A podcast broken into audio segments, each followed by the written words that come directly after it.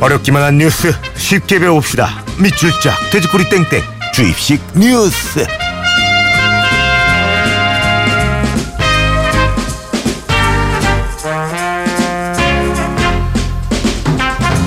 자, 굿모닝 FM의 퍼스널 뉴스 트레이너 시사평론가 김수환 씨 안녕하세요. 네, 안녕하세요.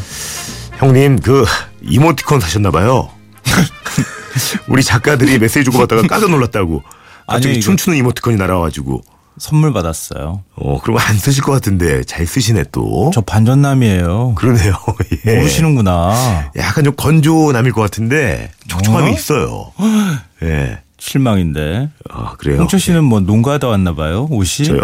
좀 더워서 민소매 차림이야. 예, 좀 실내가 덥네요. 예. 아, 진짜 아직까지도 에너지가 저렇게 넘치는구나. 예. 빨리 결혼해요. 예, 감사합니다. 촉촉하네. 예. 자, 오늘 이제 어제 뭐 또 대선 후보 토론회도 있었고 당연히 보셨겠죠, 형님은? 네, 봤어요. 예. 대선이 이제 오늘로 딱 19일 남았는데 네. 오늘은 선거운동 얘기를 좀 해볼까 해요. 괜찮아요? 네, 좋습니다. 예, 이번 대선에는 후보자만 15명. 역대 선거 중에 가장 많은 후보자가 출마했죠. 맞아요. 이게 뭐 이렇게 많이 후보가 출마를 했어. 이렇게 생각하시는 분들이 있을 것 같은데, 예. 어, 이 기탁금이 3억 원이잖아요. 그러니까요. 그게. 물론 이제 선거 운동 하는데 돈이 또 들 수도 있겠지만 네.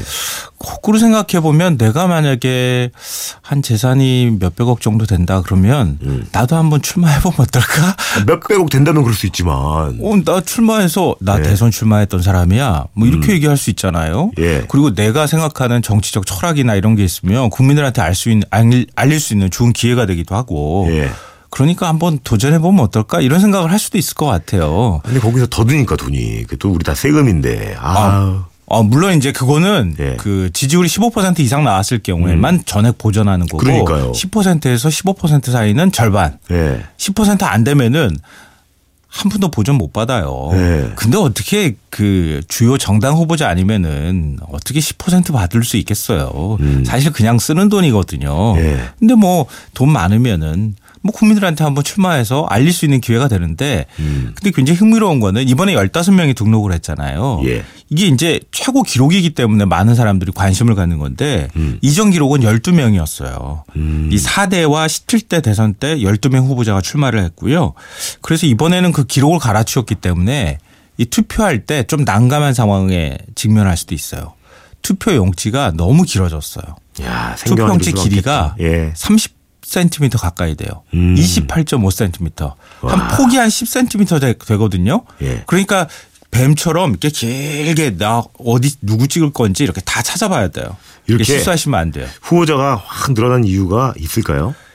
아주 간단해요. 원내 정당이 늘었기 때문이에요. 원내 정당. 군소 후보자 숫자는 거의 비슷해요. 음. 근데 원내 정당이 과거에는 뭐 2000, 2002년 대선 때를 비교해 주면은 네. 어 그때 7명이 출마했거든요. 예. 근데 원내 정당에서는 박근혜, 문재인, 이정희 이렇게 세 명이 출마를 했는데 이정희 후보가 중도 사퇴했잖아요. 예. 마지막까지 간 후보가 두 명밖에 없었어요. 그러니까 진보는 진보든 보수든 서로 단일화를 했거든요. 음. 근데 이번에 생각을 해보세요. 원내 정당에서만 여섯 명이 출마를 했어요. 그러네. 네 명이 늘어난 거잖아요. 예. 그러니까 이전에 12명이었다고 가정하면 16명, 15명 되는 게 다 원내 정당에서 늘어났기 때문이라고 볼 수 있는 거죠. 음. 그러니까 보수에서는 원래 단일화를 보통 하는데 안 하고 자유한국당과 바른신당 여기서 한 명씩 나왔죠. 그리고 진보 쪽에서는 더불어민주당, 국민의당, 정의당 여기가 또 다 완주를 하고 있잖아요. 음. 그러니까 이렇게 되니까 자연스럽게 후보자 숫자가 늘어날 수밖에 없는 거죠. 근데 투표하실 때 또 주의하실 게 있어요. 음. 그게 뭔지 아세요? 뭐예요? 줄 투표. 줄투표라는 게 뭔지 아세요? 몰라요. 예전에는 예. 아 여당이면 무조건 1번. 그래서 그냥 1번에다 쫙 그냥 찍어버렸거든요. 예. 근데 그렇게 하시면 안 돼요 이번에는. 오. 왜냐하면은 예전 개념으로 보면 여야가 뒤바뀌어 있어요. 음. 더불어민주당 그렇지. 문재인 예. 후보가 1번이 됐어요. 맞네요, 맞네요. 예. 네, 예. 그리고 이제 자유한국당 그 홍준표 후보가 2번이 됐거든요. 네. 그러니까 이거 헷갈리시면서 이 나중에 그냥 예전에 찍, 찍던 방식대로 찍으시면 안 돼요. 헷갈려요. 음. 뭐 지난 월요일부터 이제 대선 선거 운동이 시작이 됐죠. 앞으로 이제 남은 중요한 선거 일정 뭐 어떤 게 있을까요? 어, 4월 전부터 공식 선거 운동 기간이 시작이 됐잖아요. 네. 그러니까 선거 전날 5월 8일 11시 59분 59초까지만 선거운동이 가능하고 당일날은 선거운동이 일단 안 돼요. 음. 후보자들은 일단 당일 전날까지만 선거운동을 할 수 있다고 생각하시면 되고요. 지금 요즘 후보자 TV 방송 TV 토론회가 굉장히 큰 관심이잖아요. 네. 뭐 어제도 이제 토론회가 있었고 앞으로 이 중앙선관위가 주최하는 토론이 네 번 더 있습니다. 그러니까 앞으로 이제 후보자를 선정할 수 있는 기준이 되는 후보자 토론이 네 번 정도 더 있다 생각하시면 되는데 4월 23일에는 원내 주요 다섯 개 정당 후보자가 토론을 하고요. 그 다음 날 군소 후보는 왜 토론 안 해? 이렇게 생각하실 것 같은데 4월 24일 나머지 10명의 후보들이 토론회를 합니다. 음. 이때 또 토론도 재밌을 것 같아요. 근데 10명이라 가지고 이거 질문 한 번씩에 답변 시간이. 한 번씩 하면 네. 너무 시간이 짧지 않을까 이런 네네. 생각도 좀 드는데 하여튼 그 군소 후보 토론회 있고요. 4월 28일과 5월 2일 두 차례 또 토론이 있는데 음. 이게 뭐 경제, 사회 뭐 이렇게 해서 분야별로 지금 토론을 하고 있는 거예요. 네. 그렇게 생각하시면 되고 4월 25일 날은 JTBC가 주최하는 토론이 한 번 더 남아 있습니다. 음. 뭐 이 외의 일정을 말씀드리면 재외국민 투표가 4월 15일부터 30일까지 진행이 되고요. 네. 4월 29일은 거소 투표, 5월 1일부터 4일까지가 선상 투표가 있습니다. 음. 이거는 잘 주의해서 생각하시면 되는데 5월 3일부터는 일주일 동안 여론조사가 공표를 할 수 없는 여론조사 공표 금지 기간으로 설정이 되어 있고요. 네. 가장 중요한 거 이거는 꼭 날짜 기억해 두셔야 돼요. 투표 당일날 투표 못 하시는 분들을 위해서 사전 투표 하잖아요. 네. 그게 5월 4일과 5일 이틀 동안 있습니다. 아, 4일과 5일이군요. 예. 뭐 지금 설명 들어보니까 사전 투표, 거소 투표, 뭐 선상 투표 다 선거일보다 좀 미리 투표하는 것 같은데 이건 뭐가 어떻게 다른 거예요? 이 사전 투표는 해보신 적 있으시죠? 저도? 여러 번 다- 해봤거든요. 당일날 같은 것 같은데 예. 안 해봤어요? 투표 안 한 거 아니야 혹시? 투표는 꼭 합니다. 아, 진짜요? 예, 예, 예. 사전 투표는 미리 가서 투표하는 거잖아요. 예. 앞서 제가 말씀드렸던 것처럼 5월 4일, 5일 이틀 동안 그냥 가가지고 똑같은 투표소에 가서 투표하는 거예요. 너무 음. 편리해요. 신분증만 가면은 전국 어느 투표소나 가도 그냥 투표용지 즉석에서 받아가지고 그냥 네. 투표하시면 됩니다. 이게 사전 투표고요. 네. 거소 투표. 이건 예전에 부재자 투표랑 비슷한 거라고 생각하시면 돼요. 음. 그러니까 이게 어떤 거냐면요. 이 투표에서 우편으로 보내는 방식이잖아요. 네. 그러니까 장기간 투표소에 갈 수 없는 사람 그런 어떤 기관에 있는 사람들 예를 들면 군인 또 병원 요양소 수용소 교도소 이런 데서 수용자들이나 환자들 이런 사람들이 하는 거예요. 그래서 이 거소 투표를 하려면 미리 부재자 신고를 해야 합니다. 이 예전에 저도 군대 있을 때 이거 부재자 투표했던 기억이 나요. 음. 그리고 선상 투표 이거는 말 그대로 배 위에서 투표를 하는 거예요. 어, 배 위에서 어떻게 투표를 해 이렇게 생각하시겠지만 예. 이게 원래는 없다가 나중에 생겨난 건데 외항선을 타는 선원들 국민이 투표할 수 있는 권리가 있는데 투표를 하는 행위 자체를 아예 제한받을 수 있잖아요. 네. 이건 위헌이 안 된다. 이렇게 해서 생겨난 거예요. 그래서 배 위에서 투표를 한 다음에 팩스로 투표용지를 선거관리위원회에 보내는 겁니다. 음. 그러면 이게 투표가 가능해요. 되게 특이한 방식의 투표도 있죠. 그리고 아까 뭐 설명하신 것 중에 5월 3일부터는 여론조사 공표가 금지된다고 하셨잖아요. 네. 여론조사 공표 금지 기간을 두는 특별한 이유가 있는 거예요? 여론이 조작될 우려가 있기 때문이에요. 이게 왜 오. 그러냐면요.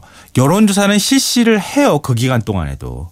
그러니까 방송사나 뭐 신문사 그리고 각 후보 캠프들도 여론조사를 계속 거의 매일 돌리다시피 하거든요. 음. 그런데 공표만 못하는 거예요. 아, 그러니까 왜 그러냐면은 요 기간 동안에 유권자들이 사표 심리가 작동할 수 있잖아요. 사표 방지 심리. 음. 그래서 아 마지막으로 최종적으로 결정하는데 여론조사 결과가 영향을 미칠 수도 있고요. 네. 우리 이제 대세에 편승하는 밴드웨건 효과가 나타날 수도 있어요. 아 저쪽이 대세구나. 그럼 저기로 따라가거든요. 아, 그리고 또 거꾸로 얘기하면은 아 지지율이 낮은 후보에 대해서 동정표가 가는 언더독 효과라는 게 또 발생할 수도 있어요. 음. 그러니까 요 기간 동안에 여론조사가 발표가 되면 오히려 여론을 왜곡할 수 있다. 그래서 발표를 못하게 하는 거예요.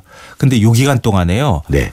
1, 2위가 살짝 살짝 바뀌기도 한다 그래요. 오, 실제로. 그러니까 계속 여론조사를 돌리잖아요. 예. 방송사나 이런 예. 데서는 어 그때 이렇게 바뀌는 게 보인다 그래요.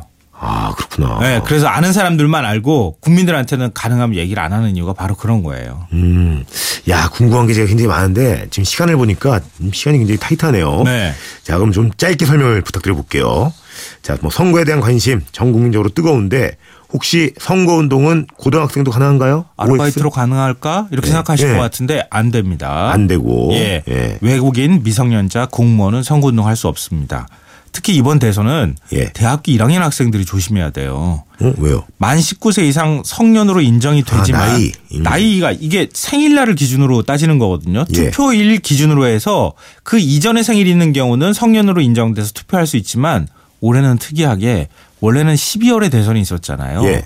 그러니까 대학교 1학년 정도만 되면 투표할 수 있었거든요. 그러네. 올해는 5월에 대선이 있잖아요. 예.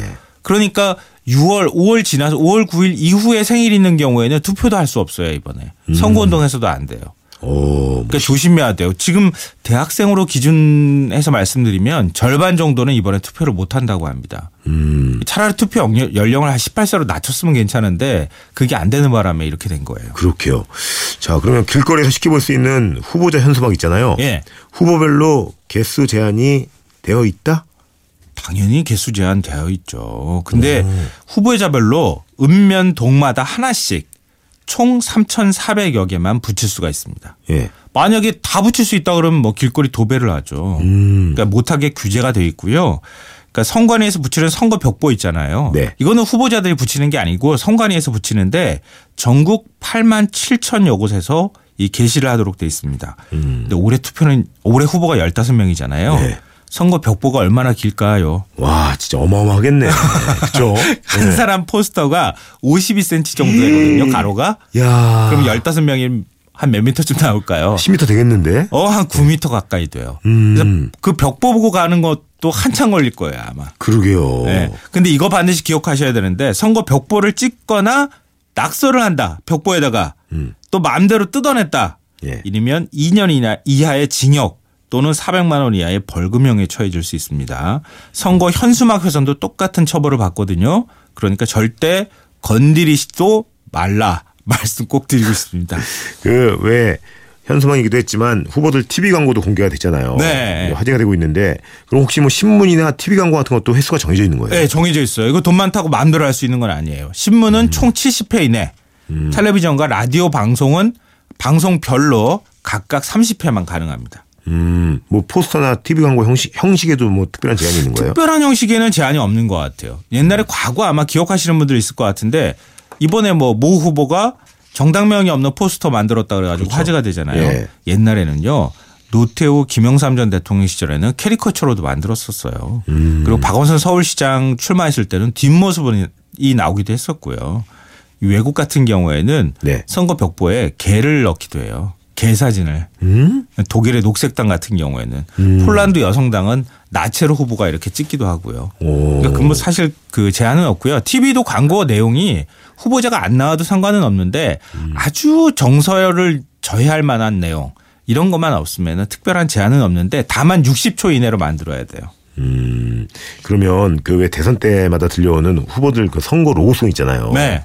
이거는 뭐 후보들 본인들이 원하면 아무 노래나 막 어, 쓸수 아니 당연히 안 네. 되죠. 그 저작권료를 가져가는 게 작사 작곡가잖아요. 예. 음. 허가를 허락을 받아야 돼요.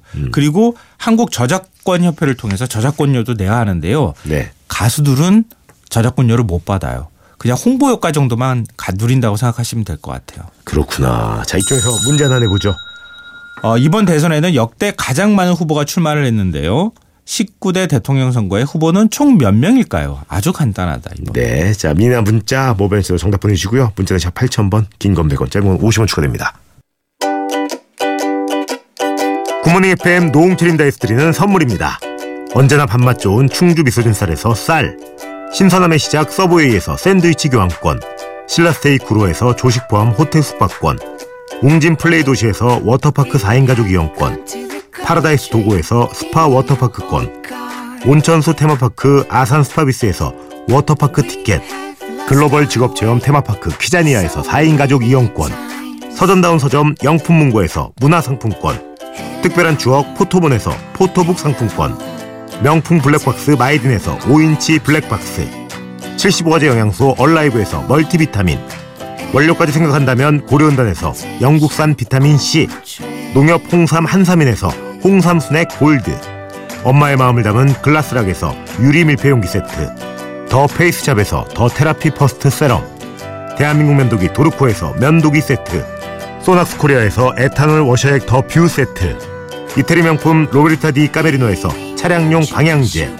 주식회사 홍진경에서 만두 세트, 비판톨에서 데이앤나이트 리케어 세트 건강식품 전문 GNM 자연의 품격에서 유기농 양배추즙 주식회사 예스폼에서 문서서식 이용권 내일 더 빛나는 마스크 제이준에서 마스크팩 디자인 감성 채널 텐바이텐에서 기프트 카드 퓨어 플러스에서 포켓몬 아이스를 드립니다. 자, 제19대 대통령 선거의 후보는 총 몇 명인지 예, 다들 잘 맞춰주셨습니다. 정답 15명이고요. 노승호님, 박재현님, 고대호님, 0307님, 2468님, 5235님 선물 드립니다. 야, 그리고 네. 끝으로 그 인증샷 늘 논란이 좀 됐었잖아요. 네네, 맞아요. 이번에는 가능하다면서요? 가능해요. 네. 손가락 펴는 것도 가능하고요. 네. 뭐 기호 연상하게 하는 행동이나 몸짓 해도 상관없습니다. 뭐 이번에는. 엄지 손가락이나 V 표시 뭐 이런 거다 어, 되고. 예, 예. 오. 뭐 후보별로 이렇게 막 다 표시해도 상관없으니까요. 이번엔 자유롭게 찍으셔도 괜찮을 것 같아요. 네, 감사합니다. 또 네. 꽉 차게 시간을 썼네요. 네. 오늘 인사 우리 부탁드립니다. 마지막에 해야죠. 같이 해요. 네, 당연히. 네. 하나, 둘. 하고 싶은 거! 하고 싶은 거 하세요! 감사합니다. 네, 고맙습니다.